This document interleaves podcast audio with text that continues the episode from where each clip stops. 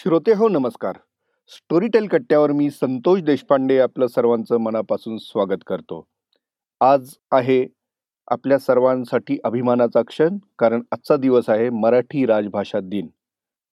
तर लाभले आम्हास भाग्य बोलतो मराठी हे शब्द आज आपण जगतो आहोत. आणि आज आपल्यासोबत नेहमीप्रमाणे स्टोरीटेलचे आहेत प्रसाद मिराजदार. प्रसाद, स्वागत. येस, नमस्कार. खूपच छान वाटतंय. आज मराठी राजभाषा दिन आहे. कुसुमाग्रजांच्या जयंतीनिमित्त हा साजरा केला जातो. या दिवसाच्या निमित्ताने आपण एकूणच आपल्या भाषेबद्दल, मराठीबद्दल चिंतन करतो. गौरव दिन म्हणून तो आपण साजरा करतो. मला खूप आनंद वाटतो विशेषतः आज. याचं कारण असं की गेल्या तीन चार वर्षांमध्ये जे काही आपण प्रयत्न करतो आहोत की मराठी भाषेमध्ये जास्तीत जास्त ऑडिओ बुक्स निघावीत आणि ती जास्तीत जास्त लोकांपर्यंत पोचावीत, या सगळ्याला भरभरून प्रतिसाद हा मराठी लोकांनी दिलेला आहे. आणि अनेक मोबाईलमध्ये असं म्हणता येईल की स्टोरीटेल ॲप आहे आणि अनेक जण पुस्तकं ऐकतायत. तर जे भाग्य तू म्हणालास की बोलतो मराठी, ऐकतो मराठी, बोलतो मराठी, वाचतो मराठी आणि आता ऐकतो मराठी, ऐकतो मराठी, हे सुद्धा एक भाग्यच आहे आपल्यासाठी.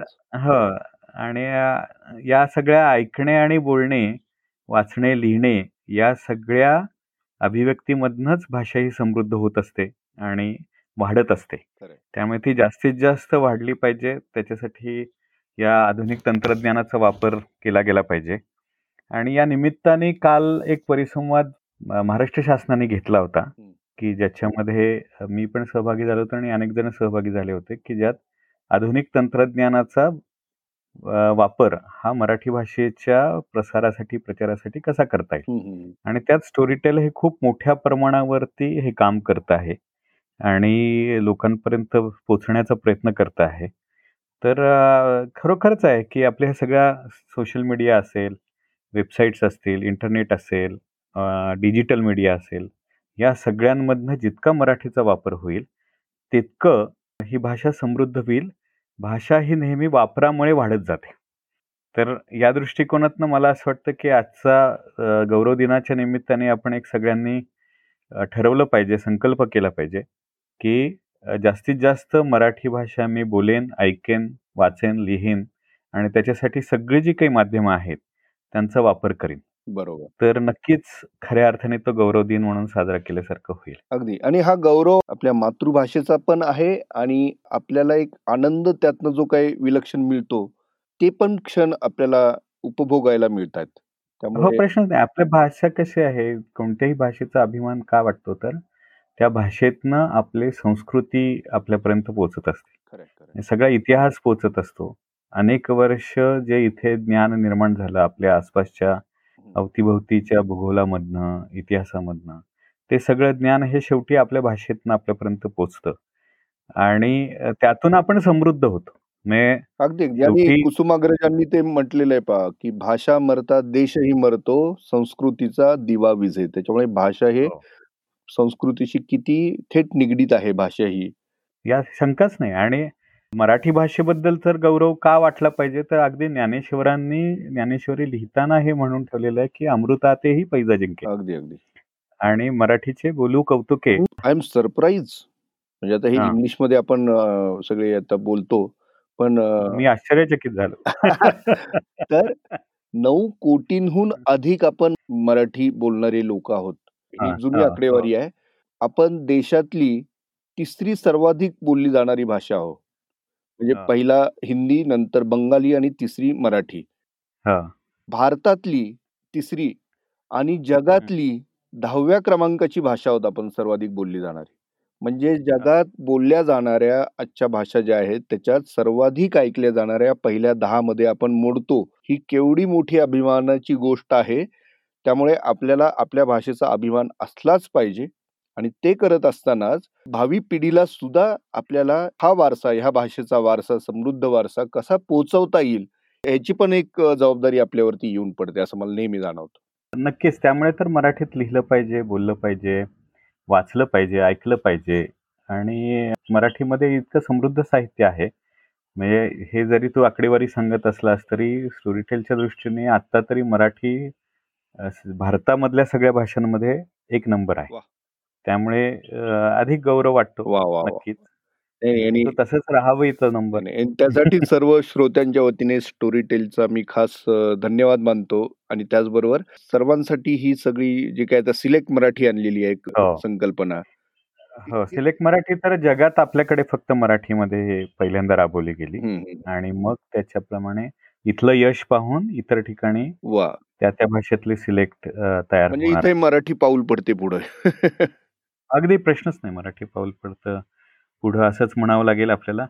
मला वाटतं आता मराठी भाषेच्या निमित्ताने आपण जे रिलीज करणार आहोत स्टोरीटेल ओरिजिनल, ते आहे यासम हा, हे पुल देशपांड्यांचं चरित्र. अरे वा. जे प्रसाद नामजोशीने लिहिलं आहे आणि सचिन खेडेकरनी वाचलंय.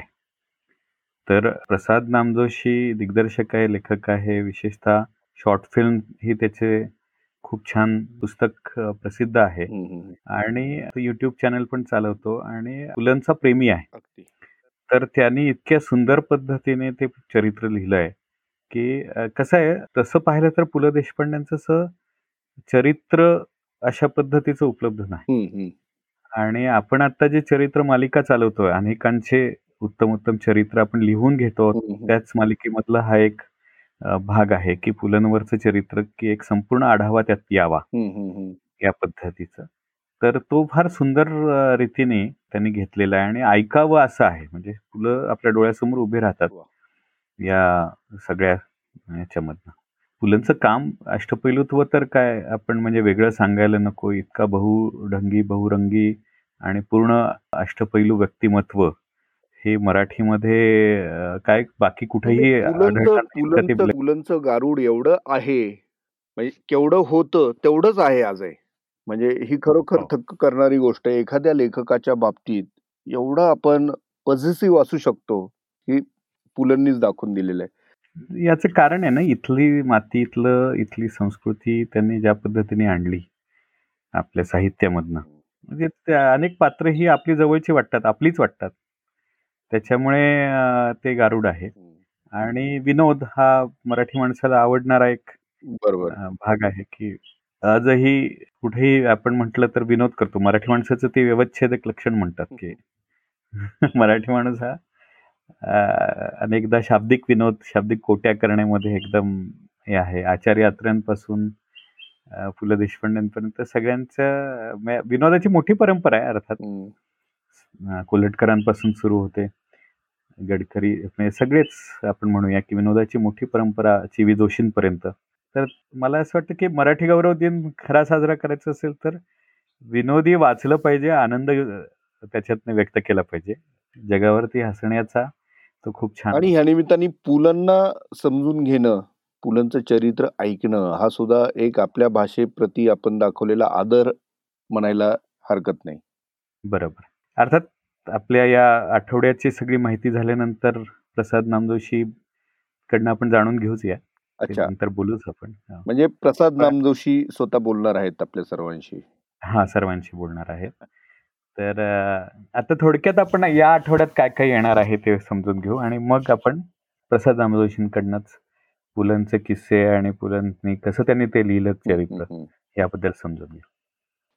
या आठवड्यामध्ये आता रविवार आहे, लहान मुलांसाठी आपण अनेक गोष्टी केल्या. त्यात भारा भागवतांची बरीचशी पुस्तकं आपण केली, त्याच्याच एक भाग म्हणजे कैद्याचा खजिना म्हणून एक पुस्तक आहे जे अलेक्झांडर द्युमा याच्या मॉन्तो क्रिस्टो या कादंबरीचा अनुवाद आहे. तर भारा भागवतांनी माहिती आहे की अनेक पाश्चात्य लेखकांच्या कादंबऱ्यांचा अनुवाद केला आणि खूप मोठं साहित्य निर्माण केलं. विशेषतः जुल वर्नच्या कादंबऱ्यांचं तर बहुतेक सगळ्या कादंबऱ्यांचा त्यांनी अनुवाद केलेला आहे. त्याच्यातच एक भाग म्हणजे हे कैद्यांचा खजिना, आणि छान मुलांना आवडेल, किशोरवयीन मुलांना आवडेल अशा प्रकारचं हे पुस्तक आहे. त्याच्यानंतर आपण एक मार्च सुरू होतो. मार्च महिन्यामध्ये आपण पाहिलं की दर महिन्यालाच आता एक जानेवारीपासून आपण सुरू केलेलं आहे, दोन महिने होत आले, साठ भाग जवळजवळ झालेत. ते म्हणजे महा भगवद्गीता आपण रोज राजेंद्र खेर यांनी लिहिलेली आणि स्वतः बोललेली प्रवचना स्वरूपामध्ये. अर्थात प्रवचन स्टाईलमध्ये नाही आहे, भगवद्गीतेच्या निमित्ताने अनेक गोष्टी ते सांगतात, पण एक एक श्लोक समजावून सांगण्याचा हा जो उपक्रम चालू आहे तो दररोज आहे, म्हणजे या मार्च महिन्यामध्ये पण तो चालू राहील. आणि अनेक जण मी पाहिले की जे रोज ऐकतायत नियमाने, आणि त्यांना क्युरियोसिटी असते, उत्सुकता असते की आता पुढे काय. तर एवढं गीतेचं गारुड म्हणता येईल आपल्यावरती आहे. त्याच्यानंतर दोन मार्चला बद्री चक्र म्हणून निरंजन घाटेंचं पुस्तक आहे, वेगळ्या प्रकारचं पुस्तक आहे. आपण काय करतो, आपल्या आसपास अनेक यंत्र असतात, छोटी छोटी यंत्र असतात, त्या शोधांचा, त्या यंत्रांचा मानवी जीवनावरती कसा परिणाम होतो आणि एकूणच भविष्यकाळातली प्रगती कशी होते आणि मग त्याच्यातनं परस्पर संबंध कसे बदलतात. म्हणजे साधं उदाहरण द्यायचं झालं तर मोबाईलचा शोध लागला किंवा इंटरनेटचा शोध लागला आणि त्याच्यातून सोशल मीडिया निर्माण झाला, तर सगळे मानवी परस्पर संबंध बदललेले आहेत. आता आपण वागतो ते अतिशय वेगळं वागतो. अनेक ग्रुपवरती आपल्या चर्चा होतात. पूर्वी पारावर बसून चकाट्या वाटायचे लोक, आता मोबाईलमध्ये आपण व्हॉट्सअपवरती तेच करतो पण वेगळ्या पद्धतीने करतो, दिसत नसल्यामुळे अनेकदा वेगळ्या पद्धतीने भांडतो सुद्धा. दोन गट पडलेले असतात, तर ते सगळे व्हर्च्युअल व्हर्च्युअल मानतो आपण आता. हा, ते यंत्रामुळे निर्माण झालेली एक वेगळी, तसं यंत्रामुळे अनेक बदल घडत गेलेले आहेत.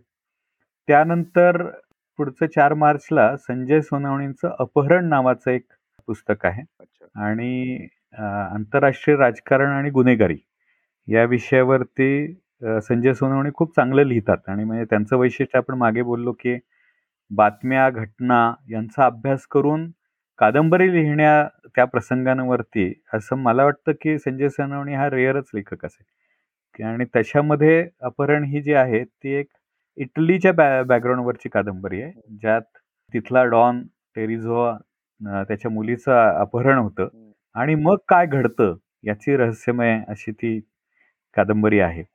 तर ज्यांना रहस्य थरार अनुभवाचा असेल त्यांनी ही कादंबरी जरूर ऐकावी. त्यानंतर आपण एक निरंजन घाटेंचंच अवतीभोवती असं पुस्तक रिलीज करतो आहोत, जे शीतल करंदीकर यांनी वाचलेलं आहे. आणि ते मजेशीर असं आहे की आपल्याला कुतूहल असतं, म्हणजे आपण जन्माला येतो तेच मुळात कुतूहल घेऊन येतो आणि म्हणून माणूस काय म्हणतात प्रगती करतो किंवा वाढत जातो. आपल्याला खूप कुतूहल असतं, हे कसं चालतं, ते कसं चालतं. म्हणजे साध्या साध्या गोष्टी असतात की दिवा कसा लागतो, पक्का कसा फिरतो, किंवा हे लाकूड कुठून येतं आपल्या आसपासच्या टेबलचं, फर्निचरचं, नेमकं काय घडतं, गॅस कसा तयार होतो, गॅस कसा येतो. हे जे आपल्या अवतीभोवतीचं विज्ञान आहे, आपल्या अवतीभोवती जे घडतंय त्याच्याबद्दलचे माहिती सांगणारे हे पुस्तक आहे. आणि या प्रकारचं संपूर्ण आठवडा हा बराचसा आपला वेगळ्या प्रकारे जाणार आहे. सात मार्चला मात्र आपण अजून एक वेगळा हे करतो, मालिका म्हणता येईल तशा प्रकारची एक मालिका करतो आहोत, जी रघुवीर कुल यांची कुल व्यक्तिचित्रे. बर, मग आता आपण पुलांबद्दल बोललो तर ते त्यांचे व्यक्ती आणि वल्ली खूप प्रसिद्ध आहे व्यक्तिचित्रांचं. आणि पुलांचं वैशिष्ट्यच आहे की व्यक्तिचित्र हे त्यांचे अतिशय प्रत्येकाच्या मनात बसलेली आहे. तशाच प्रकारचा थोडासा प्रयोग रघुवीर कुल हे जे आहेत ते मोठे दिग्दर्शक आहेत. हिंदी चित्रपटात मोहरे नावाचा सिनेमा त्यांनी काढला होता. तुला आठवत असेल, माधुरी दीक्षित, नाना पाटेकर, सदाशिव आमरापूरकर, अनुपम खेर असे पात्र घेऊन ते त्या काळामध्ये एकोणीसशे मला वाटतं सत्याऐंशी वगैरेच्या सुमारास काढलेला चित्रपट आहे, इतका जुना. त्याचे दिग्दर्शक आहेत कोणता, मोहरे मोहरे मोहरे अच्छा हा. आणि नाना पाटेकरची भूमिका होती त्यात, माधुरी प्रहारच्या आधीच आहे का, नवीनच होत्या. हो हो आधीच. आणि त्यात त्यात मी अर्थात रघुवीर कुल म्हणजे रघुवीर कुलकर्णी, त्यांनी ते हिंदीसाठी कुल असं नाव घेतलं. अच्छा, म्हणून आपण त्याला कुल व्यक्तिचित्रे असं म्हणतो. कुल मिला की कुलकर्णी त्यावेळेला. आता इतके कुलकर्णी झालेत, तेव्हा मला वाटतं कुलकर्णी फार नव्हते सिनेमासृष्टीमध्ये पण त्यांच्याच आवाजात पंचवीस व्यक्तिचित्र आहेत आणि ही सगळी मुंबईच्या पार्श्वभूमीची. अच्छा, म्हणजे पुलांची थोडी स्टाईल येते पण हे अजून वेगळ्या प्रकारचे आहेत. यातले पात्र जे आहेत ती त्यांच्या आसपास वावरणारी आहेत, चित्रपट क्षेत्रातली आहेत किंवा काही अगदी रस्त्यावरची किंवा अशी मुंबईत टिपिकल मुंबईत दिसणारी, आणि एक वेगळं वेगळं चित्र उभं राहतं. आणि तसेच मिस्किलपणाने या सगळ्या व्यक्तींची निरीक्षणं त्याच्यामधनं आहेत. मग काही उदाहरण द्यायची झालं तर काही प्रसिद्ध आहेत. देबू देवधरांचं व्यक्तिचित्र त्यांनी उभं केलंय, किंवा देवई आणि चौबळ माहिती असतील पत्रकार, ज्या एकेकाळी खूप गाजल्या होत्या, तर त्यांच्या नावाने देवी नावाचं व्यक्तिचित्र आहे. किंवा दयाराम चावडा, अब्दुल, अय्या गोडबोले म्हणून इंटरेस्टिंग, खूप त्याचं नावच अय्या गोडबोले, कारण नावावरनं लक्षात आलं असेल की काय व्यक्ती असेल, त्याला सगळे अय्या म्हणून चिडवायचे. तर तो अशा प्रकारचे खूप गमतीशीर मजेशीर अशी व्यक्तिचित्र ही आहेत, आणि ती दर रविवारी आपण प्रकाशित करतो आहोत. तर हे एक ज्यांना थोडंसं लाईट आवडतं त्यांनी जरूर ही व्यक्तिचित्र ऐकावीत असं मला वाटतं. तर अशा पद्धतीने हा आठवडा थोडा विज्ञान समजून घेत, थोडं रहस्यमय आणि थोडं विनोदी हे या पद्धतीने जाणार आहे. आणि इथं ना मला आणखी एक छोटीशी भर घालायची वाटते. भर म्हणजे वेगळ्या अर्थाने आता तू काय येतो आहे आठवड्यात हे तर सांगितलंच आहे. नुकतंच जे काही आलेलं आहे त्याचा मला आवर्जून इथे उल्लेख करा असा वाटतो, तो म्हणजे बूमरँग नावाची सिरीज. बर हो, ओरिजिनल. तर गौरव पत्की यांनी लिहिलेलं, आणि ज्याला आवाज आहे विना जामकर हिचा. हो, तर ही एक आवर्जून ऐकावी ज्यांनी ऐकलेली नसेल, असं एक मला सांगावंसं वाटतं इथं. हो हो, नक्की. बुमरँग पण विणा जामकरनी खूपच छान वाचलेली आहे ती. तर मला असं वाटतं की हा आठवडा पण नेहमीप्रमाणेच अतिशय उत्साही जाणार आहे. खऱ्या अर्थाने आपण मराठी ऐकूयात, मराठी बोलूयात, आणि मराठी जास्तीत जास्त अटकेपार नाही तर अगदी आता काय अटक राहिली नाहीये, आता जगभरच मोकळी झाली आहे, त्यामुळे जगभर पोचवलं पाहिजे असं मला वाटतं. मला वाटतं आता खरी उत्सुकता असेल ती प्रसाद नामजोशी काय म्हणतोय पुलंवरती. नक्की नक्की. आणि आता मग लगेच आपण त्याला सुरुवात करूया. प्रसाद नामजोशी याच्याशी स्टोरीटेलच्या पब्लिशर सई तांबे यांनी मारलेल्या दिलखुलास गप्पा आणि त्यातनं समोर आलेलं पुलंचं चरित्र, ज्याच्याविषयी आता प्रसादने आपल्याला सांगितलं, हे प्रत्यक्ष आता दुसऱ्या प्रसादच्या आवाजात आता ऐकणार आहोत. तर या गप्पा आणि तुम्ही यांच्यामधून आता आम्ही बाजूला होतो, निरोप घेतोय आठवड्यापुरता. पुढच्या आठवड्यात नक्की भेटूया. प्रसाद, धन्यवाद. धन्यवाद. नमस्कार, मी सई तांबे, स्टोरीटेलची पब्लिशर. आज एका मस्त माणसासोबत मी गप्पा मारणार आहे, जो लेखक आहे, दिग्दर्शक आहे, विद्यार्थीप्रिय शिक्षक आहे, आणि त्याने आपल्या सर्वांच्या लाडक्या अशा व्यक्तिमत्वाचं चरित्र लिहिलं आहे. आणि हे चरित्र आहे यासम हा, म्हणजेच पु ल देशपांडे यांचं. तर प्रसाद, तू पु ल देशपांडेंना पहिल्यांदा भेटलायस, आणि ज्याला खूप वर्ष झाली, आणि आता एका मोठ्या कालावधीनंतर तू त्यांचं चरित्र लिहिलंयस. तर मला तुझ्याकडून समजून घ्यायचं आहे की जेव्हा पहिल्यांदा तू पुलांना भेटलास तेव्हा काय मनात आलं होतं किंवा काय भावना होत्या तुझ्या? मी अनेकदा पुण्यामध्ये पुलांना भेटायचा प्रयत्न केला आधी. अच्छा. पण मला काही ते भेटले नाही, कारण ते वेगवेगळ्या ठिकाणी होते, भेट झाली नाही असं आपण म्हणूया. मी लहान होतो तेव्हा कॉलेजमध्ये होतो. माझं मूळ गाव आहे वरोडा, चंद्रपूर जिल्ह्यामध्ये. तर पुलंच्या शेवटच्या काळामध्ये पु ल बाबा आमटेंना भेटायला आनंदवनात आले होते, आणि बाबा आमटे तेव्हा नर्मदा आंदोलनामध्ये होते.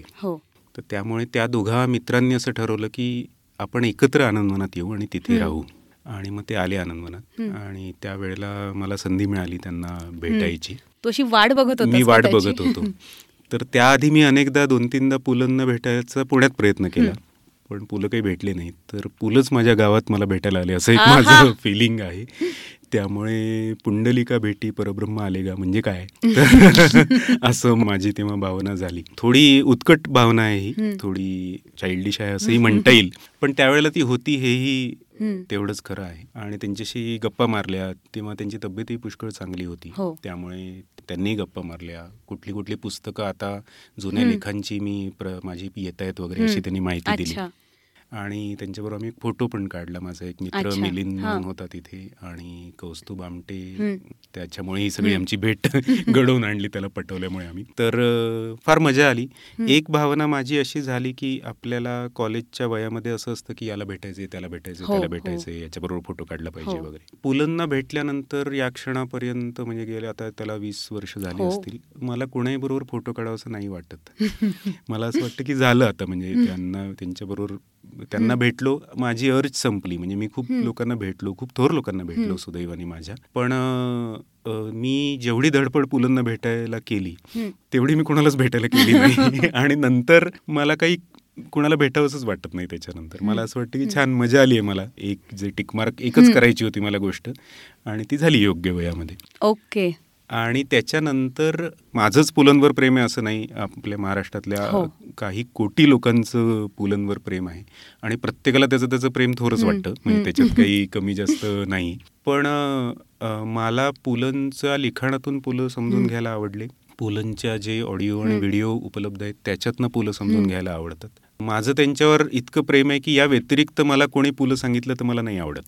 म्हणजे मला तुला हेही विचारायचं आहे की जेव्हा जेव्हा मी तुझ्याशी बोलले, नेहमीच तुझ्या बोलण्यामध्ये एखादा उल्लेख तरी पुलंचा आलेलाच आहे, किंवा एखादं वाक्य तरी येतं तुझ्याकडून, आणि तुझं ते दैवत हे कळतंच तुझ्या बोलण्यातून. तर हे कसं झालं, म्हणजे त्यांच्या लिखाणामध्ये तू कसा गुंतत गेलास, किंवा सुरुवातीला तू कुठली पुस्तकं वाचलीस आणि त्यांच्या प्रेमात पडलास, आणि मग आधाशासारखी वाचत गेलास का बाकीची पुस्तकं, किंवा जे जे मिळेल ते? काय होता तो प्रवास? एकतर त्याचा फायदा असा होता की आमच्या घरामध्ये टी व्ही नव्हता. माझे वडील शिक्षक होते शाळेमध्ये, त्याच्यामुळे आमच्याकडे भाषेचे संस्कार होते. घरी टी व्ही नव्हता, त्यांनी घेतला नाही टी व्ही, आणि सांगितलं की आपल्याला नाही परवडत टी व्ही, आणि काही गरज नाही टी व्हीची. आणि आमच्या विदर्भामध्ये ऊन खूप असतं, उन्हाळ्यात सुट्टी असते, बाहेर खेळता येत नाही, इतर आमचे मित्र टीव्ही बीव्ही बघायचे, आम्हाला काही ऑप्शन नव्हता, त्याच्यामुळे आम्ही पुस्तकं वाचायचो. अच्छा, ऑप्शन नसल्यामुळे पुस्तकांकडे वळलास आणि मग घुसलास. आणि खूप लहानपणापासून हे आमच्या घरी दृश्य कायम असायचं. दोन बहिणी मोठ्या आहेत मला, आणि माझे आई बाबा, आजी आणि मी, असे आम्ही सहा जण, सहा वेगवेगळी कोणी मासिक पुस्तकं वाचतंय सगळेच जण, असं दृश्य आमच्याकडे कायम असायचं. त्यामुळे पुस्तकं वाचायची असतात ही एकदम इतकी नॅचरल गोष्ट लहानपणापासून आमच्यावर त्याचे संस्कार झाले. काही वेगळं कोणीच केलं नाही, कारण आता असं आहे की जर आई वडीलही सिरियल बघत असतील तर मुलंही सिरियलच बघणार, त्याच्यात काही मुलांना वेगळा दोष देण्याचं काही कारण नाही. ते नाही करणार तर मुलं का करणार, त्यांच्या घरी ते वातावरण असायला पाहिजे. तर माझ्या सुदैवाने ते वातावरण होतं, त्याच्यामुळे पुस्तकं खूप वाचली. शाळेची लायब्ररी असायची, ती मुलांना आम्हाला काही बंधन नव्हतं. आम्हाला आमचे शिक्षक लायब्ररीयन असायचे, वेगळं लायब्ररीयन नव्हतं शाळेमध्ये, शिक्षकच व्हॉलंटरी काम करायचे. ते मुद्दामारे तू हे वाच, ते वाच, ते वाच करायचं. वर्गातली मुलं असायची मित्र आमचे, आम्ही मिळून वाचायचो. पाचवी सहावी पासूनच पु ल देशपांडे हातात आले आमच्या, मग ते वर्गात कॉम्पिटिशननी वाचले, मग याला वाचून दाखव, त्याला वाचून दाखव. आणि नंतर कळायला लागलं की अरे हे मजेदार आहे काहीतरी, हे छान आहे, म्हणजे हे आवडतंय. कदाचित त्या वयात सगळं समजत नसेल, पण हळूहळू त्याचे संस्कार व्हायला लागले.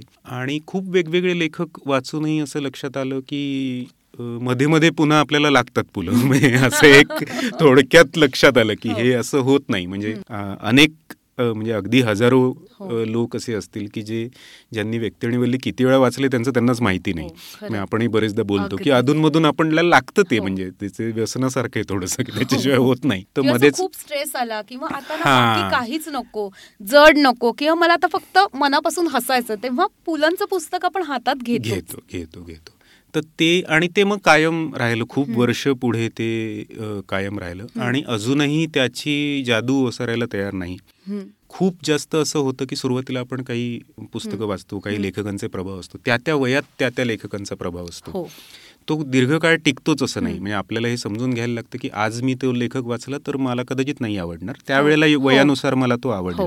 पुलंच असं नाही झालं, ते तेव्हाही आवडत होते, आताही आवडत होते. थोडे वेगळे वेगळे पैलू कळतात आज, संदर्भ त्यांचे बदललेले आहेत, वाचताना आपल्याला चार गोष्टी कळल्या आहेत, तो आपणही थोडी थोडं जग बघायला लागतो. तर अशा वेळेला पुलंचं लिखाण आजही ताजं आहे असं वाटतं मला. असं वाटतं हे खूप मोठं त्यांचं वैशिष्ट्य आहे की काळ बदलला तरी आज त्यांचं लिखाण इरिलेव्हंट नाही झालं.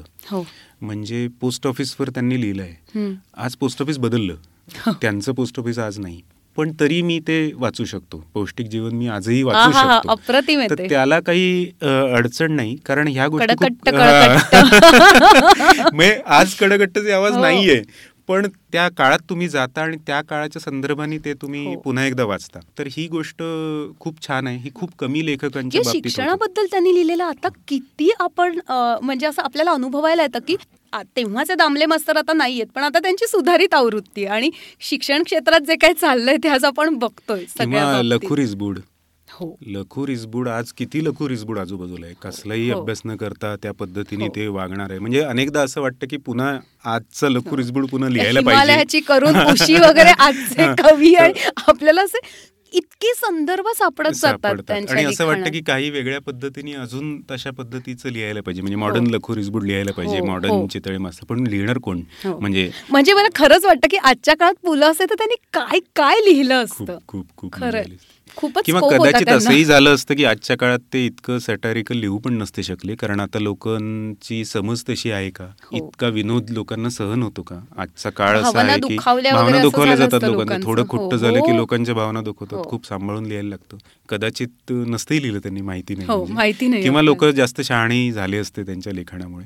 तर असंही झालं असतं. म्हणजे पण म्हणजे त्यांचं चरित्र लिहिणं हे जेव्हा आम्ही ठरवलं की असं एक ऑडिओसाठी पुलांचं चरित्र लिहावं, आणि ते ऑलरेडी प्रत्येक मराठी माणसापर्यंत पोचले आहेतच, पण त्यांचं आयुष्य कसं होतं किंवा ते अजून बारकाईने काही त्यांच्या आयुष्यातले वेगळे प्रसंग लोकांसमोर ठेवावेत. आणि ऑब्व्हियसली तुझी आठवण झाली आम्हाला की हे काम तर प्रसाद नामजोशीलाच दिलं पाहिजे आपण. आणि मी तुला तेव्हाही म्हटलं होतं की मी तुला असं काहीतरी लिहायला सांगणार आहे, तू काही म्हणूच शकत नाहीस. तर हे जेव्हा अर्थात तू नाही म्हणालाच नाहीस आमच्या सुदैवाने, पण हे लिहिणं हा तुझ्यासाठी चॅलेंज होता का? तुझ्यासाठी काय होतं ते की एवढं एक मोठं व्यक्तिमत्व ज्याने इतकं काम करून ठेवलंय आणि आपल्याला त्याला पूर्णपणे न्याय द्यायचा आहे, तर तू कशी सुरुवात कशी केलीस? एक तर तू मला आठवतं तू मला म्हणलीस की तू नाही म्हणू शकणार नाही असं एक काम मी तुला देते, आणि मी अर्थातच नाही म्हणण्याचा प्रश्न नव्हता, कारण स्टोरी टेल बरोबर ऑलरेडी मी दोन पुस्तकं केली आहेत आणि ज्या पद्धतीने तुम्ही त्याला ट्रीट करता तर मला खूप आवडतं या पद्धतीचं काम करायला. आणि ऑडिओ बुक लिहिणं हे एक वेगळं चॅलेंज आहे, कारण कोणीतरी ते ऐकणार असतं, त्याच्यामुळे ती भाषा त्याची असावी लागते. मी सुदैवाने ऑडिओ व्हिज्युअल क्षेत्रात काम करतो, संवाद लिहितो, त्याच्यामुळे मला ते थोडंसं माहिती आहे असं आपण म्हणूया. पण तुम्ही एखाद्या माहिती नसलेल्या व्यक्तीवर जेव्हा लिहिता तेव्हा ते थोडंसं सोपं असतं असं मला वाटतं. जेव्हा तुम्ही एखाद्या व्यक्तीच्या प्रेमात असता तर त्याच्याविषयी तटस्थ राहून लिहिणं थोडंसं अवघड असतं. म्हणजे आणि जेव्हा तुम्ही प्रेमात असता आणि लोकही प्रेमात असतात, कोटी मराठी लोक त्याच्या प्रेमात आहेत, तेव्हा तर ते प्रचंड कठीण असतं. आणि दुसरं म्हणजे त्या सगळ्या प्रेमात असलेल्या लोकांना तुम्ही सांगितलेलं आवडत नाही, कारण त्यांचे त्यांचे पुलं त्यांना कळलेले असतात. म्हणजे हे हातू कोण सांगणार असं ते होतं. त्यामुळे हे थोडंसं अवघड गोष्ट होती या पद्धतीने लिहिणं. ते कमी शब्दात लिहायचं होतं, ते ऐकण्याच्या योग्य लिहायचं होतं. काही लोकांनी त्यांच्यावर ऑलरेडी अभ्यास करून लिहिलं होतं, त्याच्यापेक्षा ते थोडंसं वेगळं असायला हवं होतं. आणि त्याच्यामध्ये ज्या जे किस्से पुन्हा पुन्हा सांगितले जातात ते टाळावेत का? पूर्ण टाळले तर पुन्हा लोकांना पुलांना भेटल्यासारखं वाटणार नाही. मग कुठल्या वेगळ्या विषयांवर लिहावं का? असं छोटे छोटे छोटे चॅलेंजेस होते. तर त्याचा मी थोडासा विचार केला की काय आपण लिहिलं पाहिजे. तर त्यांच्या प्रवास वर्णनावर मी जास्त लिहिलं आहे थोडंसं, म्हणजे इतर गोष्टींपेक्षा, कारण तसं ते लोकांनी लिहिलं नाही. म्हणजे आता अगदी उदाहरण द्यायचं झाल्यास अपूर्वाई जे आहे ते ती आधी लेखमाला होती, त्याच्यानंतर त्याचं पुस्तक झालं. पु ल देशपांडे हे बीबीसी ट्रेनिंग घेण्यासाठी म्हणून लंडनला गेले होते. पुल हे दूरदर्शनचे पहिले प्रोड्युसर होते आणि नाही माहिती लोकांना दूरदर्शनचा पहिला कार्यक्रम पु ल देशपांडेंनी सादर केलाय भारतीय दूरचित्रवाणीवर. हे ऐकायला हे किती छान वाटतंय. त्याचं नाव प्रकाशवाणी असावं हे पुलंचं म्हणणं होतं, आकाशवाणी सारखं प्रकाशवाणी. पण त्यावेळेला सरकारी लोकांनी ऐकलं नाही, त्यांनी ते टिपिकल दूरदर्शन नाव ठेवलं. त्याच्यावर पुलांनी हेही सांगितलं की अहो दूरदर्शन कोणी म्हणणार नाही, सगळे दूरदर्शन म्हणतील, त्याची दुर्दशा होईल. पण ते ठेवलं गेलं. म्हणजे पुलांचा फोटोही आहे पंडित नेहरूंना ते सगळं यंत्र सगळे दाखवताना वगैरे. आता ते एखाद्या माणसानी भारतीय दूरचित्र वाहिनीचा प्रमुख आणि प्रोड्युसर म्हणून मी ट्रेनिंगला गेलो ही गोष्ट हजार वेळा सांगितली असती प्रत्येक पानात, जर तू आणि मी जर आपण लिहिलं असतं तर मी कसं बीबीसी मी कसं हे लिहिलं असतं. पूर्ण पुस्तक वाचा तुम्ही, पत्ता लागत नाही हे गेले कशासाठी होते. म्हणजे इतकं स्वतःला माणूस हा वेगळा ठेवू शकतो आणि फक्त त्याला दिसलेल्या माणसांवर त्याला दिसलेल्या देशावर तो लिहू शकतो. आपल्याला का अवघड जाते पुलंवर लिहिणं. आपणही आपलं प्रेम बाजूला ठेवू शकतो आणि आपण शांतपणे त्यांचं पूर्ण आयुष्याचं स्केच करू शकतो का, असा एक प्रयत्न होता. आणि दुसरं असं की तुम्ही तुम सगळी यंग छान टीम आहे स्टोरी टेलची, जमलं नसतं तर तुम्ही सांगितलंच असतं, तुम्ही काही ते घेतलं नसतं, असं मला थोडंसं हेही होतं की ठीक आहे आपण आपण लिहूया आपलं. आणि मी ते लिहिलं. त्याच्यामध्ये वैष्णवी जोशी म्हणून माझी सहकारी आहे, माझ्याबरोबर ती काम करते, तर मी तिला ते वाचायला दिलं लिहिलेलं. मी म्हटलं तू जरा ते तुला हे माहिती नाही आहे तर तू मला याचा फ्लो सांग नीट होतोय की नाही, तुला आधी वाचून जर हे कळलं मजा आली तर याचा अर्थ ते जमलंय असं. तर मग ते एक मी टेस्टिंग इकडे केलं आणि मग ते सगळं केल्यावर मगच मी ते तुला पाठवलं. खूप वेळ घेतला मी तुझा त्याच्यामध्ये, तुझे खूप फोन आले मला, माझी काही काही कामं मी ऑलरेडी घेतली होती पण पुलंवर लिहायचं नाही कसं म्हणायचं, मग ते मागे ढकलाढकली हे ते सिनेमाचं काम असं ते करून पण वेळ लागला. पण मला असं वाटलं की मजा आली काहीतरी. जर हे ऐकून पुलंचं चरित्र ऐकून जर अनेकांना आनंद मिळणार असेल तर त्याचा एक छोटासा हातभार माझा त्याच्यामध्ये आहे. आणि नवीन पिढीपर्यंत हे सगळं पोचलं पाहिजे असं आपण नेहमीच म्हणतो की जी पुस्तकं आपल्या पिढीने वाचली आणि त्यातली मजा घेतली ती पुढच्या पिढीपर्यंत नेणं हे आपलंही काम आहे. तर ते एका अर्थी तू करतोयस आणि अगदी प्रोएक्टिव्ह. म्हणजे मला ही हा ऐकीव किस्सा आहे, मला माहिती नाही हा खरा खोटा आहे का, पण तो खरा असावा असं मला माझी इच्छा आहे, तो खराच असावा. मंगला गोडबोलेंनी पुलंवर लिहिलं आहे तर असं म्हणतात, म्हणजे मंगलाताईंची मी माझी भेट नाही झाली पण मी कन्फर्म करीन, त्यांच्या नावावर मी ऐकलेला किस्सा आहे की त्यांची नात त्यांना एकदा असं म्हणाली की काय गं आजी तुझं सारखं पुलं पुलं चाललेलं आहे वगैरे, म्हणजे तसं काय पुलं करते सारखं सारखं. तर त्याच्यावर त्या त्यांना असं म्हणाल्या की ठीक आहे म्हणजे तू पुढच्या पिढीची आहे पण माझे पुलं जसे मला एक मला माझे पुलं मिळाली तसे तुझ्या पिढीला तुझेही एक पुलं तुला मिळाले तर तुझं भलं होईल, म्हणजे तुला ते मिळत. तर एका पिढीला पुलं मिळाले, पुलं काही माझ्याही पिढीचे नाहीत, आपल्या पिढीचे पुलं नाही ते आधीच्या पिढीचे, ते आपल्यापर्यंत आले. आपल्या पिढीच्या अनेकांना ते माहिती नसतील आणि आता आपली इच्छा आहे की पुढच्या पिढीला ते माहिती असं व्हावेत किंवा असावेत. तर त्यांचे पुलं त्यांना मिळतील पण आपलीही पुलं आपण त्यांच्यापर्यंत पोहोचवूया. आणि त्यांचे खूप वेगळे पैलू आहेत या निमित्ताने, ते फक्त विनोदी लेखक एवढ्या पुरता मर्यादित नाही, ते उत्तम चरित्रकार आहेत. त्यांनी छोटी छोटी छोटी चरित्र चरित्र मोठा शब्द आहे कदाचित, पण एखादं कॅरेक्टर स्केच आपण त्याला म्हणतो, व्यक्तिचित्रण म्हणूयात त्याला, खूप छान त्यांनी व्यक्तिचित्रण केली आहे. ते खूप छान परफॉर्मर होते, एका माणसाचा स्टेजवरचा परफॉर्मन्स ही फार मोठी गोष्ट आहे. आणि त्यावेळेला या सगळ्या तुम्हाला टेक्नॉलॉजी कमी उपलब्ध होती, बटाट्याची चाळसारखं त्यांचा परफॉर्मन्स असेल की एक माणूस स्टेजवर अखंड दोन अडीच तास लोकांना हसवत ठेवतो, लोकांना अंतर करतो, ही खूप मोठी गोष्ट होती. आणि आकाशवाणीचे ते प्रोड्युसर होते, तिथे त्यांनी चांगल्या संगीतिका केल्या, त्यातली बिलहण त्यांनी संगीतिका केली. तर माझे जीवन गाणे जितेंद्र अभिषेकी ते ओरिजिनल तिथलं आहे, तिथून आज अनेक वर्ष लोक पुढचं ते गाणं ऐकतायत. किंवा इंद्रायणी काठीसारखा अभंग असेल तो त्यांनी ते सिनेमातला आहे, तो त्यांनी सिनेमाचं लेखन दिग्दर्शन कथा पटकथा संवाद संगीत एवढ्या सगळ्या गोष्टी केल्यात. एखादा माणूस उगीच अष्टपैलू होत नाही, ते नुसतं चार गोष्टी करणाऱ्याला अष्टपैलू आपण ते खरोखरच हे सगळं ते करत होते एकाच वेळेला. आणि हे सगळं करत असताना त्यांनी याच्यातनं पैसा मिळवला आणि तो पैसा पुन्हा समाजाला देऊन टाकला. म्हणजे मला ह्या मुद्द्याकडे यायचंच आहे की नॉर्मली आपण जेव्हा कलाकार म्हणून एखाद्या व्यक्तीकडे बघतो तेव्हा तो ग्लॅमर सोबत बघतो आणि तो त्याच्या वैयक्तिक आयुष्यात कसा आहे हे आपल्या कोणालाच माहिती नसतं. किंवा आजकाल तर असा ट्रेंड झालाय सोशल मीडियावर की आपण वैयक्तिक आयुष्यात कसे छान आहोत किंवा कसं सगळं मस्त चालू हे लोक सतत दाखवत असतात, आपल्या आजूबाजूचे जे सेलिब्रिटी आहेत किंवा हे. पण ह्या माणसाने ना ते कधी दाखवलं ना कधी त्याचा डिंडोरा पिटला आणि अतिशय साधेपणाने तो जिथे जिथे वेगवेगळी सामाजिक कार्य चालू आहेत तिथे तिथे आपले पैसे देत राहिला आणि ते त्याने जपलं.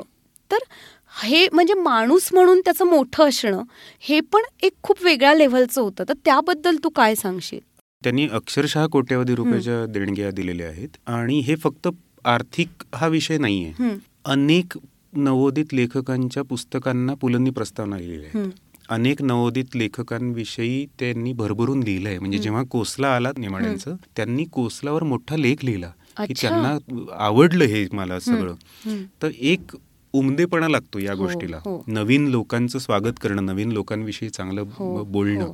म्हणजे ह्याचा अनुभव मला वैयक्तिक आहे. मी शाळेत असताना त्यांना माझा छोटा लेख पाठवला होता छापून आलेला, आणि असंच म्हणजे वेळेपणा आपण करतो, इतक्या मोठ्या लेखकाला काय आपण आपलं लिहून पाठवायचं, पण तो एक असतं, एक प्रेम असतं तुम्हाला शाळेत असताना. मी आपलं मज्जा म्हणून पाठवला, मी म्हटलं मला आवडतं तुमचं लिखाण, मी हे लिहिलंय वगैरे, मला काही अपेक्षा नव्हती ते वाचतील बिचतील. त्यांनी ते फक्त वाचलं असं नाही, त्यांचं जे मला उत्तर आलं त्याच्या लेखावर माझ्या, तर तो ते उत्तर वाचून असं लक्षात आलं की त्यांनी ते लेख पूर्ण वाचलाय, कारण त्याचे संदर्भ त्यांनी दिले की तुम्ही याला जे म्हणता तर आमच्या शाळेत असताना आम्ही याला हे म्हणायचो वगैरे वगैरे, म्हणजे आणि तुझं लहानसाठी पण छान जमले आहे असं त्यांनी लिहिलं. तर एका आठवी नववीतल्या मुलाला, ज्याचं एक छोटासा लेख प्रकाशित होतो इंडिपेंडंट, त्याला इतक्या मोठ्या माणसाकडनं तुझं छान जमलं आहे असं कौतुक करणं ही आज खूप रेअर गोष्ट आहे.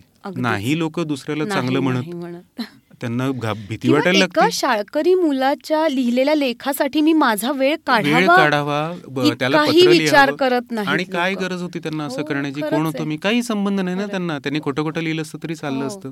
तर हे त्यांनी खूप आनंदाने केलं, लोकांविषयी खूप चांगलं लिहिलं, आणि चांगल्याकडे, माणसातले जे चांगला गुण आहे त्याच्याकडे आपण लक्ष वेधावं असा त्यांचा स्वभाव होता. त्यांना त्यांच्यावर अशी टीकाही झाली की त्यांना निगेटिव्ह गोष्टी दिसत नाही, ते टीका करत नाही, त्यांना फक्त चांगलंच दिसत, अशी त्यांच्यावर टीका झाली. ती त्यांना माहिती होती, ते म्हणले माझा स्वभाव असा आहे की मला चांगलंच दिसतं, आता मी काय करू. तर हाही एक छान त्यांच्या स्वभावाचा पैलू आहे. त्याच्यात आणखीन वैयक्तिक गोष्टीत काही दोन चार गोष्टी त्यांनी चुकीच्या केल्याही असतील त्या काळाच्या दृष्टीने, काही कमी जास्त, जसं प्रत्येक माणूस असतो तसं ते काही देव नव्हे आणि पुलंना देव करू नये असं माझं म्हणणं आहे. त्यामुळे जेव्हा सुनीताबाईंनी आहे मनोहर तरी लिहिलं होतं, लोकांना याचा त्रास झाला की कशाला तुम्ही मुद्दाम लिहिताय असं. पुलंना नाही झाला, कारण पुलं पहिले वाचक होते त्याचं. म्हणजे त्याच्यावर पुलंनी विनोद पण केला, जेव्हा पहिला रॉयल्टीचा चेक सुनीताबाईंना मिळाला तर तेव्हा सुनीताबाईंनी विचारलं की ही माझी पहिली कमाई, तर तुला काय घेऊयात. तर पुलं म्हणले तुझी कसली कमाई, माझ्यामुळे तर पुस्तक कापतोय तुझं, माझ्यावर लिहिलंय तू. तर हे एक उमदेपणाने घेणं, स्वतःवरची टीका, माझं व्यक्तिमत्व कोणीतरी उलगडून दाखवतोय, चार चांगल्या वाईट गोष्टी माझ्यामध्ये आहे, ठीक आहे. लोकांना त्याचा त्रास झाला, जे पुलं प्रेमी होते. आणि त्यांनी वेळोवेळी सुनीताबाईंविषयी पण त्यांनी आपली मतं मांडली होती की मी आज जे आहे ते सुनीतामुळे पण आहे, हे योगदान त्यांनीही मान्य केलं होतं. म्हणजे इतका मोठेपणा होता मनाचा, जास्त म्हणजे पुलंचे मोकळे ढाकळे होते ते, त्यांच्या आयुष्याला एक शिस्त लावण्याचीही आवश्यकता होती. हे मोठं काम त्यांनी केलं, पु ल देशपांडे फाउंडेशन स्थापन करून त्याच्या लोकांचं चाचपण्या करून की बाबा कोणाला पैसे देतोय आपण, ते योग्य ठिकाणी देतोय की नाही, वाचनालय उभारली, खूप त्यांनी उत्तम काम केलं आहे. आणि हे सगळं कुठल्याही एका पैशाचं, मगाशी तू म्हणली तसं डिंडोरा न पिट्टा गाजावाजा न करता त्यांनी हे केलेलं आहे, अविरत केलेलं आहे. इतकंच नाही तर पुलंच्या शेवटच्या काळामध्ये त्यांच्या सगळी रॉयल्टी त्यांनी रॉयल्टी फ्री केलं, सगळी नाटकं त्यांनी, आणि काही संस्थांना त्यांनी त्याची रॉयल्टी दिली. किती मोठा निर्णय होता, आणि एवढा मोठा निर्णय होता, आपल्या हयातीत याची सगळी विल्हेवाट लावून टाकणं. हे फार समृद्ध आयुष्य ते जगले. मला असं वाटतं की आपण थोडंसं हे समजून घेतलं पाहिजे, आणि यातनं काहीतरी आपल्या आयुष्यामध्ये आपण काही करू शकतो का यातल्या गोष्टी, तर याच्याकडे थोडंसं लक्ष वेधणं हाही एक भाग आहे. त्यांनी आपलं आयुष्य नुसतंच सुंदर केलं असं नाही, त्यांनी फक्त हसवलं असं नाही, त्यांनी आपल्याला अंतर्मुख केलं, त्यांनी आपल्याला विचार करायला लावला अनेक गोष्टींवर. ते आज म्हणजे अगदी मी त्याचा उल्लेख केला आहे या ऑडिओ बुकमध्ये की एकोणीसशे पन्नासच्या आसपास मला वाटतं त्यांनी केलोस्करांना एक पत्र लिहिलं होतं, ते सांगलीला होते तेव्हा, अठ्ठेचाळीस पन्नास साल असेल. ते म्हणले असते की मी या सिनेमा क्षेत्रात काढले, तोपर्यंत पुलंचे एक बारा पंधरा सिनेमे आले होते, लेखक म्हणून, दिग्दर्शक म्हणून, नट म्हणून, गायक म्हणून. त्यांनी तेव्हा असं लिहिलं होतं की या क्षेत्रात राहून मला असं वाटतं की सामान्य माणसं कलेला आश्रय देतील, चांगल्या कलेला, असं काही मला वाटत नाही. तर असं त्यांनी तेव्हा असं म्हटलं होतं की लोकांची अभिरुची इतकी खालवली आहे की कलेला आश्रय देणं काही समाज करेल असं मला वाटत नाही. हे किती म्हणजे सत्तर वर्षापूर्वी त्यांना असं वाटत असेल तर आता तर म्हणजे कठीणच परिस्थिती म्हणजे असं आहे. तर हे कायमच, कदाचित तेव्हा कलेची व्याख्या खूपच दर्जेदार असेल, आता ती इतकी खालावली आहे की छोटीशी गोष्ट केली तरी त्यालाही आपलं कला म्हणायचं आणि मग पुढे जायचं. म्हणजे असं ते सध्या परिस्थिती आहे की एक पाककृती करायची घरी, त्याचा फोटो काढायचा, तो सोशल मीडियावर टाकायचा, आणि त्याचे पन्नास लाईक मिळवले की आपण कोणीतरी शेफ असल्यासारखं फिलिंग येतं. तर ते इतकी अभिरुची खालावत चाललेली आहे, तर त्याच्यामध्ये तर अजूनच हे कठीण आहे. पण या निमित्ताने हे ऑडिओ बुक ऐकून पुलंच्या लिखाणाकडे, त्यांच्या मूळ लेखनाकडे जर लोक वळले, एखादं त्यांनी वाचून बघितलं की अच्छा असं आहे का, आपण हे ऐकून बघू, आपण वाचून बघू, तर मला असं वाटतं की ते फारच छान आहे. आणि हे यातलं बहुतेक लिखाण आपल्याकडे उपलब्ध आहे स्टोरी टेलवर, म्हणजे त्यांनी हे ऐकून की अच्छा असं आहे का, मला वाटतं ज्यांनी आधी ऐकलंय ना त्यांना पण नवे संदर्भ लागतील की अच्छा की मी हे जेव्हा ऐकलं होतं तेव्हा मला हे माहिती नव्हतं की ह्याच सुमारास पुलांच्या मनात असे विचार होते आणि त्यातून हे आलेलं आहे. किंवा किंवा एखादं नाटक त्यांनी वाढदिवसाला भेट म्हणून एक अंक लिहिला आहे सुनीताबाईंना, तिसरा अंक नाटकाचा. हे एक छान छोटंसं त्यांच्या आयुष्यातल्या या घटना आहेत ज्या रेफरन्स पुलंनी त्या त्या वेळेला लिहिलेलं आहे. ते रेफरन्स सगळे नव्याने समजा समजले काही लोकांना, तर ते ऐकून परत एकदा ते पुन्हा पुलंच्या मूळ लिखाणाकडे वळतील. आणि सुदैवाने ते सगळं उपलब्धही आहे स्टोरी टेलवर, म्हणजे हे ऐकायचं मग परत ते ऐकायचं, असं एक छान कॉम्बिनेशन त्यांना मिळेल असं मला वाटतं या निमित्ताने. येस, नक्कीच. आणि तर पुलंचं चरित्र लिहिताना तुला सगळ्या गोष्टी बघायच्या होत्या, म्हणजे पुल नाटककार म्हणून, संवाद लेखक म्हणून, किंवा गीतकार म्हणून, किंवा बाकीचं सगळं, म्हणजे एक लेखक म्हणून, किंवा प्रवास वर्णन त्यांनी ज्या पद्धतीने उभी केली, तर हे सगळं बघताना तू कोणाची मदत घेतलीस का? म्हणजे काही जाणकारांना विचारलंस का, किंवा त्यांच्या नातेवाईकांशी बोललास का, किंवा अजून कुठून माहिती शोधून काढण्याचा प्रयत्न केलास का? तुझी प्रोसेस काय होती लेखक म्हणून? एक तर हे सगळं माझ्यासाठी नवीन नव्हतं, म्हणजे मी हे सगळं पुलंचं अनेकदा सर्व साहित्य माझ्या घरी आहे, मी ते अनेकदा वाचलं आहे आणि त्यांच्या आवाजात अनेकदा ऐकलं आहे. ते मला अर्ध्यापेक्षा जास्त पाठ आहे असंही आपण म्हणूया. पुन्हा एकदा हे याच्यात माझे एकटेचं कर्तृत्व काही नाही, महाराष्ट्रात असे हजारो लोक आहेत मला माहिती आहे की ज्यांना हे सगळं पाठ आहे, म्हणजे मी एकटा नाही. त्याच्यामुळे कोणी ऐकणाऱ्या लोकांना त्रास झाला याचा, यार तू काय सांगतो आम्हाला पण येतं, त्यांची मी आधीच माफी मागतो, असे खूप लोक आहेत. त्याच्यामुळे त्याचा मला काही नव्याने संदर्भ बघायचे नव्हते, मला हे सलग एका पद्धतीने मांडायचं होतं. आणि मांडताना मला त्याकडे पुन्हा एकदा रेफरन्स म्हणून वाचायचं होतं की माझे रेफरन्सेस चुकत नाही आहे ना.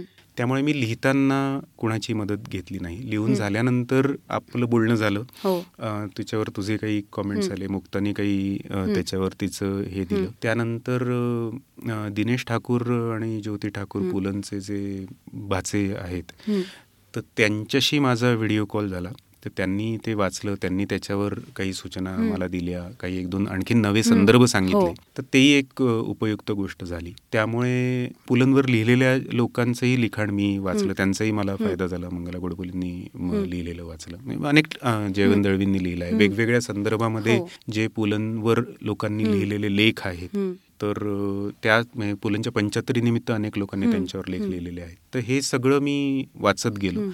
मुख्यतः त्यांचं साहित्य सुनीताबाईंनी लिहिलंय, तर हे सगळं लिखाणातनंच मुख्यतः मला या सगळ्यातला कंटेंट मिळाला. तर हे ऑलरेडीच होतं तयार, म्हणजे मला काही खूप त्याच्यात कष्ट पडले नाही. मला असं वाटतं माझं पुलंवर असलेलं प्रेम आणि ऑलरेडी मी ते सगळं जे वाचलं होतं त्याचा मला फायदा झाला. त्याच्यामुळे पुलंचं चरित्र मी गेली अनेक वर्ष लिहितोय असं आपण म्हणूया की पंचवीस तीस वर्ष मी ही प्रोसेस माझी चालू आहे. आत्ता मी फक्त ते लिहिलं, प्रत्यक्ष लिहिलं, ही आत्ता गोष्ट झाली. तर तसे आपल्याला रेफरन्सेस, तसे माहिती होते, छोट्या छोट्या गोष्टी असतात काही साल हे ते ते, तर त्या संदर्भात काही लिखाणाचीच मदत झाली. खूप लोकांशी मी बोललो मात्र नाही, कारण पुन्हा माझा तिथे छोटा इगो आड आला की मी काय पुलंविषयी कोणाशी बोलणार वगैरे. त्याच्यामुळे सगळ्या श्रोत्यांना माझी विनंती आहे की तुम्ही तो इगो ठेवू नका, मी जे काही प्रयत्न केला तो नक्की ऐका. आणि आपण काही त्याच्यामध्ये आणखी नवीन रेफरन्स मिळाले तर आपण त्याच्यामध्ये करेक्शन करू शकतो अगदी. म्हणजे त्याच्यामध्ये मी एकटाच हा काही आहे असं नाही, अनेक हजारो पुलंचे चाहते आहेत, हजारो लेखक आहेत की जे पुलंवर लिहू शकले असते माझ्या इतकंच चांगलं, माझ्यापेक्षाही चांगलं लिहू शकले असते. माझ्या नशिबाने मला ही संधी मिळाली असं मी म्हणतो की काय, मी पुलंवर जे काही प्रेम केलं, अनेकांनी केलंय पण मी केलं, त्याचं मला फळ मिळालं, ही संधी मला मिळाली, हीच मोठी गोष्ट. सो त्याच्यासाठी तुला थँक्यू म्हणायला पाहिजे, कारण खूप लोक लिहू शकले असते. मी माझं खूपच खूप ओघवत्या भाषेत लिहिलं असतं आणि तुम्हाला ते वाचताना, म्हणजे मी स्वतःही पुलप्रेमी असल्यामुळे मलाही ते खूप मजा आली वाचताना. तू आणि पुलंचा हा जो सगळा प्रवास दाखवलास, त्यांचं जे अष्टपैलू व्यक्तिमत्व उलगडून दाखवलंस, ते बघताना आणि आज तुझ्याकडे बघताना पण मला असे काही काही साम्य स्थळं दिसतात की तू पण स्वतः लेखक आहेस, तू दिग्दर्शन करतोस, संवाद लिहितोस, किंवा तू अनेक डॉक्युमेंटरीज केलेल्या आहेस. तर हा तुझा प्रवास कसा झाला हेही मला समजून घेण्यात रस आहे. कारण एका छोट्या गावातला मुलगा नागपूर जवळच्या अचानक इकडे येतो पुण्यामध्ये आणि म्हणजे मासकॉमचा कोर्स काय करतो, ई टी व्हीमध्ये जॉब काय करतो आणि मग नंतर स्वतःची फर्म काढतो आणि मला पाहिजे तसे पिक्चर मी बनवणार आणि ह्यातून रंगा पतंगासारखे उत्कृष्ट पिक्चर घेऊन येतो लोकांसाठी. तर हा कसा झाला आहे सगळा प्रवास? एक तर मी ज्या पिढीचा आहे, पिढी शब्द जरा मोठा वाटतो मला म्हणायला, पण साधारणपणे एक दहा वीस वर्षापूर्वी ज्यांनी करिअर सुरू केलं पंधरा वर्षांपूर्वी त्या काळातला मी आहे. तर असं काही तेव्हा असं होतं की एक छोट्या गावातनं बाहेर पडलेला मुलगा काहीतरी करिअरमध्ये करायचा आहे, काहीतरी इच्छा आहे, धडपड आहे, तर काही खूप चॉईस नसतो. तू म्हणजे पुढे अनेक गोष्टी येतात, तुम्हाला फक्त काय नाही करायचं हे ठरवायचं असतं की मी हे नाही करणार, आणि मग जे आहे उपलब्ध संधी त्याच्यामध्ये तुम्ही पुढे पुढे जात राहता. तर मी मासकॉम केलं, त्याच्यानंतर मी ई टी व्हीमध्ये एक्झिक्युटिव्ह प्रोड्युसर होतो, मी काही तिथे सिरियल प्रोड्यूस केल्या. त्याच्यानंतर मुंबईमध्ये मी आलो, तिथे मी काही काम केलं, सहाय्यक दिग्दर्शक म्हणून काही कामं केली. मी बिहारमध्ये एक ट्रॅव्हल शो केला ई टी व्ही बिहारसाठी. आणि माझ्या असं लक्षात आलं की एकूण या सगळ्या टेलिव्हिजन इंडस्ट्रीमध्ये दैनंदिन ज्या मालिका आहे सासू सुनेच्या ते आपल्याला करायला काही आवडत नाहीत किंवा ते आपल्याला नाही करायचंय. मग आपला चॉईस काय आपल्या पुढे, तर आपण शॉर्ट फिल्म करू शकतो, आपण एज्युकेशनल व्हिडिओज करू शकतो, डॉक्युमेंटरीज करू शकतो, कदाचित सिनेमाही करू शकतो, पुढे जाऊन आपण लिहू शकतो, आपण शिकवू शकतो. तर मग मी त्याच्याकडे जाणीवपूर्वक वळलो. म्हणजे एका अर्थाने सो कॉल्ड मेनस्ट्रीम टेलिव्हिजनच्या बाहेर मी आलो. आज शॉर्ट फिल्म्स आणि डॉक्युमेंटरीजची खूप चर्चा असते, आज लोक बघतात आणि माहिती असतं. मी ज्या वेळेला होतो तेव्हा तर नॅशनल अवॉर्ड कशाला मिळतात आणि कुठे फिल्म पाठवायची असते आणि ही सेन्सॉरी करायची असते हे माहीत नव्हतं. त्यामुळे पण मी ते करत गेलो. आणि दुसरं असं की जेव्हा तुमच्या आयुष्यातल्या गरजा कमी असतात तेव्हा तुम्ही हे चॉईसेस घेऊ शकता. अगदीच नेमकं वाक्य बोललास तू. माझ्या आयुष्यातल्या गरजा कमी होत्या आणि कदाचित गरजा कमी असणं आणि तुम्हाला काय हवंय नकोय याची स्पष्टता असणं. अगदी बरोबर, अगदी बरोबर. तुमचा हाव खूप जास्त असेल तर तुम्हाला चॉईसेस कमी असतात, तुमच्या गरजा लिमिटेड असेल तर तुम्ही तुमच्या चॉईसनी काम करू शकता. माझ्या सुदैवाने मी माझ्या चॉईसनी काम केलं, चांगले प्रोजेक्ट मला मिळत गेले आणि शेवटी तुम्ही स्वतःची कितीही जाहिरात करा तुमच्या कामातनंच तुम्हाला काम मिळतं. तुम्ही स्वतःविषयी काहीही बोला, थोडं काळ तो फुगा असतो, काही काळानंतर तो फुटणार असतो. त्यामुळे प्रामाणिकपणे चांगलं काम करणे, लो कॉस्ट हाय क्वालिटी काम करणे हे मी पहिल्यापासून ठरवलं आणि मी अजूनही तसं करतो. आणि मग मी शॉर्ट फिल्म्स करत गेलो, डॉक्युमेंटरीज करत गेलो, मग मी लिहित गेलो सिनेमा याविषयी. तर याच्यामध्ये जे ज्या ज्या लोकांनी माझ्यावर विश्वास टाकला की अरे हा करतोय धडपड, हा काहीतरी चांगलं क्वालिटीचं काम करतो, कॉम्प्रोमाइज करत नाही कामामध्ये किंवा वेळ घेऊन काम करतो, घाईघाईत पाट्या टाकत नाही, या सगळ्यामधनं कापूस कोंड्याची गोष्ट हा चित्रपट मी लिहिला आणि त्याचा मला फायदा झाला. खूप लोकांनी तो वाचला, वाचणाऱ्या लोकांच्या लक्षात आले की अरे हे काहीतरी छान आहे, हा हे त्याला गवसलंय. स्क्रीन स्क्रीन प्ले नावाची गोष्ट असते, संवाद असतो. तर असं एकात ना एक एकात ना एक कामातनं काम मला मिळत गेलं. रंगा पतंगा मी लिहिला, दिग्दर्शित केला, व्हिडिओ पार्लर मी लिहिला, दिग्दर्शित केला. आता इन्स्टिट्यूट ऑफ पॅथॉलॉजी नावाचा माझा सिनेमा येतोय, मी लिहिलाय, दिग्दर्शित केलाय, निर्मिती पण त्याची मी करतो आहे. तर असं छोट्या छोट्या गोष्टी घडत गेल्या. दरम्यानच्या काळात मी एक पुस्तक लिहिलं शॉर्टकट नावाचं, ज्याला शॉर्ट फिल्म मेकिंग विषयी ते पुस्तक आहे. पांडे पुराण नावाचं पुस्तक मी पियुष पांडेंचं ट्रान्सलेट केलं, पांडेमोनियम नावाचं. तर अशा छोट्या छोट्या छोट्या गोष्टी घडत गेल्या. ते छोट्याच आहे असं मी समजतो, की फार मोठी गोष्ट नाही आहे ती, कारण लोक खूप मोठमोठी कामं करतायत. लोक लोकांचं जे अचीवमेंट मी बघतो त्या तुलनेत आपण काय गल्लीतले तेंडुलकर आहोत हे मला माहिती आहे. तर पण आपल्या टर्म्सवर आपण काम करू शकतो, आपल्याला कामाचा आनंद मिळू शकतो आणि शेवटी तुम्हाला जगण्या इतके पैसे मिळत राहतात तुमच्या कामातनं, ते मिळतात आपोआप अशी माझी श्रद्धा आहे, किंवा मला मिळालेत असं आपण म्हणूया. आणि आनंद तर तुम्हाला कामातनं मिळतो, पैसा काही तुम्हाला आनंद देत नाही, कामच आनंद देत. तर तेव्हा तुम्हाला आता हा आनंद किती मोठा आहे की मी पुलंवर लिहिलं, म्हणजे त्याचे मला पैसे मिळाले हे निश्चित आहे, त्याच्यात काही शंका नाही. पण मला असं वाटतं आपण पैशाविषयी बोललोच नाहीत, पण हे छान काम आहे, हे दीर्घकाळ राहणारं काम आहे. किंवा मला आठवतं की जेव्हा आपण स्टोरीटेल साठी तू पहिला प्रोजेक्ट केलास, मेकिंग ऑफ क्लासिक्सचा, तर आपण तेव्हा असं सहज आपला बोलता बोलता गप्पा झाल्या की असं काहीतरी करूया का, आणि तू वेगवेगळे पिक्चर पाठवलेस आणि त्याच्यावर काय करता येऊ शकेल आणि इतकी छान कन्सेप्ट होती ती की गाईड आहे किंवा हॅरी पॉटर आहे किंवा कुठला आपला मधुबाला मुघले आजम आहे, तर ह्या सगळ्या पिक्चरच्या मागे काय घडलं सेटच्या मागे आणि तेव्हाची काय परिस्थिती होती, कुठलं चित्रीकरण करताना काय अडचणी आल्या.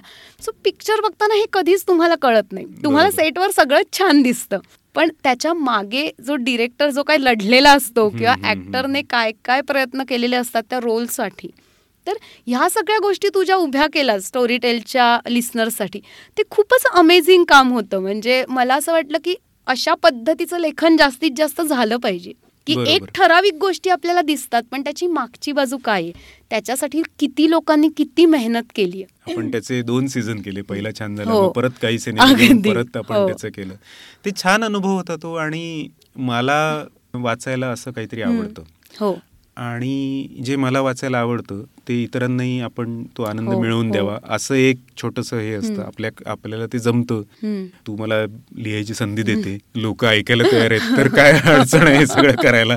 आणि शेवटी त्याची मजा मिळते, त्याचा आनंद येतो त्याच्यामध्ये, कारण ती प्रोसेस ही खूप मस्त असते. आणि त्याच्यासाठी कुठल्याही सर्जनशील व्यक्तीचा झगडा चालू असतो की हे मला, मी निर्मिती करतो काहीतरी छोटी असेल पण काही नसतं आणि मी काहीतरी निर्माण करतो, काहीच नसतं आणि मी एक चित्रपट तयार करतो, काहीच नसतं आणि मी कागदावर काहीतरी लिहितो. तर ही जी सर्जनाची प्रक्रिया आहे ती प्रत्येक कलाकाराची छोटी मोठी असते आणि ती पण ती प्रक्रिया म्हणून त्याची लेव्हल एकच आहे. मी छोटा कलाकार आहे आणि तो मोठा कलाकार आहे, मग माझी प्रक्रिया कमी महत्त्वाची त्याचीच महत्त्वाची असं काही नाही आहे. कदाचित खूप थोर सर्जनशील कलाकार खूप जलद गतीने हे करत असतील, माझ्यासारख्या सामान्य माणसाला कदाचित खूप धडपड करावी लागेल. तर कदाचित असंही असेल की छोट्या कलावंताची सर्जनाची प्रक्रिया जास्त अवघड असेल, कारण तो जास्त धडपड करतो, तो दहा दहा वेळा ते तपासतो. ज्यांना देवी देणगी आहे, मोठे लोक आहेत, ते तर अगदी सहज करत असतील. माझी कविता लिहायला माझ्यासारख्या सामान्य व्यक्तीला दहा दिवस लागतील, ते गदिमा बोलता बोलता लिहित असतील म्हणजे. तर ती प्रक्रिया ही खूप सुंदर असते आणि त्याचा आनंद तो कलावंतच मिळवू शकतो, तो ते शेअरही करू शकत नाही आणि त्याला ती मजा असते आणि त्याच्यासाठी आपण सगळे धडपड करत असतो. ती जी प्रोसेस आहे त्याच्यात मजा आहे सगळी, ती जसं तू आता हे सगळं रेकॉर्ड होईल ती प्रोसेस आहे, ती त्याच्यासाठी आपण जगतो. तर हे फार छान आहे आणि ही ज्याची त्याला कळते म्हणजे ते जावे त्याच्या भविष्या तेव्हा कळे असं ते आहे. पण हे छान आहे, मजा येते असं अशा पद्धतीचे प्रोजेक्ट करणं. अजून तुला अशा कुठल्या पद्धतीचे प्रोजेक्ट करायला आवडतील किंवा अजून काही कल्पना तुझ्या डोक्यात आहेत का ज्या तुला स्टोरीटेलसाठी करायला आवडतील? आपण खूपदा बोलतो ह्याविषयी तर खूप जास्त तू तुला अपेक्षा आहे माझ्याकडून स्टोरीटेलसाठी मी खूप केलं पाहिजे आणि मी खूप खूप करणारा मनुष्य नाही, मी थोडं थोडं करणारा आहे. तर थोडं थोडं खावं म्हणजे पोचतं छान असं. पण माझ्या डोक्यात आहे एक फिक्शन मला स्टोरीटेलसाठी लिहायचं आहे, त्याची एक कल्पना डोक्यात घोळते आहे, त्याच्यावर आपण जरा चर्चा करू आणि छान एक फिक्शन सिरीज आपण स्टोरीटेलवर करू आणि एखादं मोठं छान दीर्घ प्रोजेक्ट आपण करू. एका काही वेगळ्या विषयावर संशोधन करायचं जे जे खूप गरजेचं आहे, जे दीर्घकालीन मांडणी करणारं आहे आणि ज्यांनी दोन प्रकारचा श्रोता असू शकतो. एक तर ज्याला थोडी करमणूक करून घ्यायची आहे, त्याला थोडंसं काहीतरी हे करायचं आहे, जाता येता सहज लाईट ऐकायचं आहे असा. काही श्रोते सिरियस असतील की त्यांना सिरियसली काहीतरी ऐकायचं आहे, नवीन माहिती घ्यायची. तर दोन्ही प्रकारच्या लोकांसाठी मला काम करायचं आहे, सिरियस लोकांसाठी काम करायचं आहे आणि लाईट ऐकणाऱ्यांसाठी काम करायचं आहे. तर नॉन फिक्शन आता मी खूप लिहिलंय हो, तर आता एक फिक्शन प्रोजेक्ट आपण करूया काहीतरी ओरिजिनल, काहीतरी फक्त ऑडिओसाठी आपण काहीतरी करूया असं मला वाटतं. येस, आणि हे सगळं तुझं ऐकताना म्हणजे मला असं वाटतं की तू कुठेतरी पुलांचं पोट धरूनच पुढे चाललायस, कारण त्यांनी जसं करमणूक पण केली, लोकांना अंतर्मुख केलं, लोकांना विचार करायला भाग पाडलं आणि परत हे सगळं एका लाईट नोटवर पण संपवलं. सो तशा पद्धतीचं मला आता जाणवतंय की तुलाही तसं काहीतरी करायला नक्की आवडेल. हो नक्की आवडेल, कारण आता शेवटी हे जे मोठमोठे लोक आहेत की ज्यांनी काहीतरी आपल्या आयुष्यातून चार गोष्टी आपल्याला शिकण्यासाठी ठेवलेल्या आहेत, पुलं असतील, अत्रे असतील, मग खूप मोठमोठे साहित्यिक होऊन गेले, कवी होऊन गेले. आपल्या सुदैवाने महाराष्ट्र आपण खूप भाग्यवान आहे या दृष्टीने की खूप मोठी परंपरा आहे संतांपासून आपल्यापर्यंत. तर ही जी परंपरा आहे त्याच्यामधनं काही ना काही काही ना काही आपण घेत गेलं पाहिजे, नाही तर मग उपयोग काय असं होतं ना, मी आपण नुसतीच बडबड करतो. तर त्यांच्यापासून काहीतरी आपण शिकत गेलं पाहिजे. तर पुलांनी बोट सगळ्यांना दिलंय धरायला, आपण धरावं, काय अडचण आणि चालूया आपण त्याच्या पुढे. अगदीच खरं बोललं असतं. आणि एकदा तर म्हणजे आत्ता तर आपल्या गप्पा खूप छान रंगल्यात पुलंबद्दल, एकंदर लेखनाची प्रोसेस आणि बद्दल. पण मला असं वाटतं की आपण एखादा ना असा पण पॉडकास्ट करूया की ज्याच्यामध्ये मला तुझे एकंदर चित्रपट बनवण्याचे किस्से ऐकायला आवडतील. की काय असतं बाबा, म्हणजे एखादा शॉट रेडी करायचा म्हणजे काय, किंवा ठराविक भूमिकेसाठी ठराविक सेलिब्रिटी कसा काय डोक्यात येतो, किंवा एखादं पूर्ण एक तू मगाशीच गप्पा मारताना म्हणालास की एकशे नव्वद जण किंवा एकशे तीस जणांना घेऊन फिल्म करायची, तर ह्यांचं कोऑर्डिनेशन कसं करायचं. आणि एखाद्या चाळीस उमरा असलेल्या गावात जाऊन तिथे अठ्ठेचाळीस आणि एकोणपन्नास डिग्री तापमानामध्ये शूटिंग करणं, आणि तिकडे एखादा स्टार आलाय म्हटल्यावर जी लोकांची लाईन लागते बघायला आणि त्यातून पण ते शूटिंग व्यवस्थित करणं. तर हे सगळे धमाल किस्से आम्हाला पुढच्या वेळी नक्की ऐकायचे. आता वेळ कमी आहे म्हणून आपण इकडे थांबतोय, कारण नाहीतर अजून दोन तासही आपण गप्पा मारूच शकतो. पण ह्या सगळ्या प्रोसेसमधून तू गेल्यामुळे की तुला पिक्चरची पण माहिती आहे, तुला डॉक्युमेंटरीची माहिती आहे, तू संवाद लिहिलेस, तू लेखन केलेस, त्यामुळे मला वाटतं कदाचित पुलंच्या लेखनातले वेगवेगळे पैलू तू जास्त समजून घेऊन लोकांपर्यंत पोचवलेस असं मला वाटतं. म्हणजे फक्त एखाद्या लेखकाने जर पुलंकडे बघितलं तर कदाचित त्याचं परसेप्शन वेगळं असेल, पण तू हे सगळी अंग तू स्वतःही आत्ता हाताळतोयस आणि पुलंही तसेच असल्यामुळे तू त्यांना खूप चांगला न्याय दिलास असं मला वाटतं पब्लिशर म्हणून. आणि लिस्नरना पण ते नक्की वाटेल आणि ते नक्की ऐकतील ह्याबद्दल माझी खात्री आहे. आणि मी सगळ्या लिस्नरना सांगू इच्छिते की त्यांनी प्लीज आम्हाला त्यांच्या प्रतिक्रिया पाठवाव्यात, म्हणजे आम्हालाही कळेल की अजून काय गोष्टी ॲड करता येतील, कुठल्या गोष्टी तुम्हाला आवडल्यात. तर नक्की आम्हाला सांगा. मी आणि प्रसाद आम्ही दोघंही तुमच्या प्रतिक्रियांची वाट बघतोय. नक्की निश्चित वाट बघू आपण. आणि ही संधी मला दिल्याबद्दल तुझे स्टोरीटेलचे खरोखर आभार, म्हणजे कोरडे शब्द नाही आहेत हे, खरंच आभार. आणि श्रोत्यांचेही आभार की ते त्यांच्या आवडत्या व्यक्तीविषयी मी लिहिलेलं ऐकतील.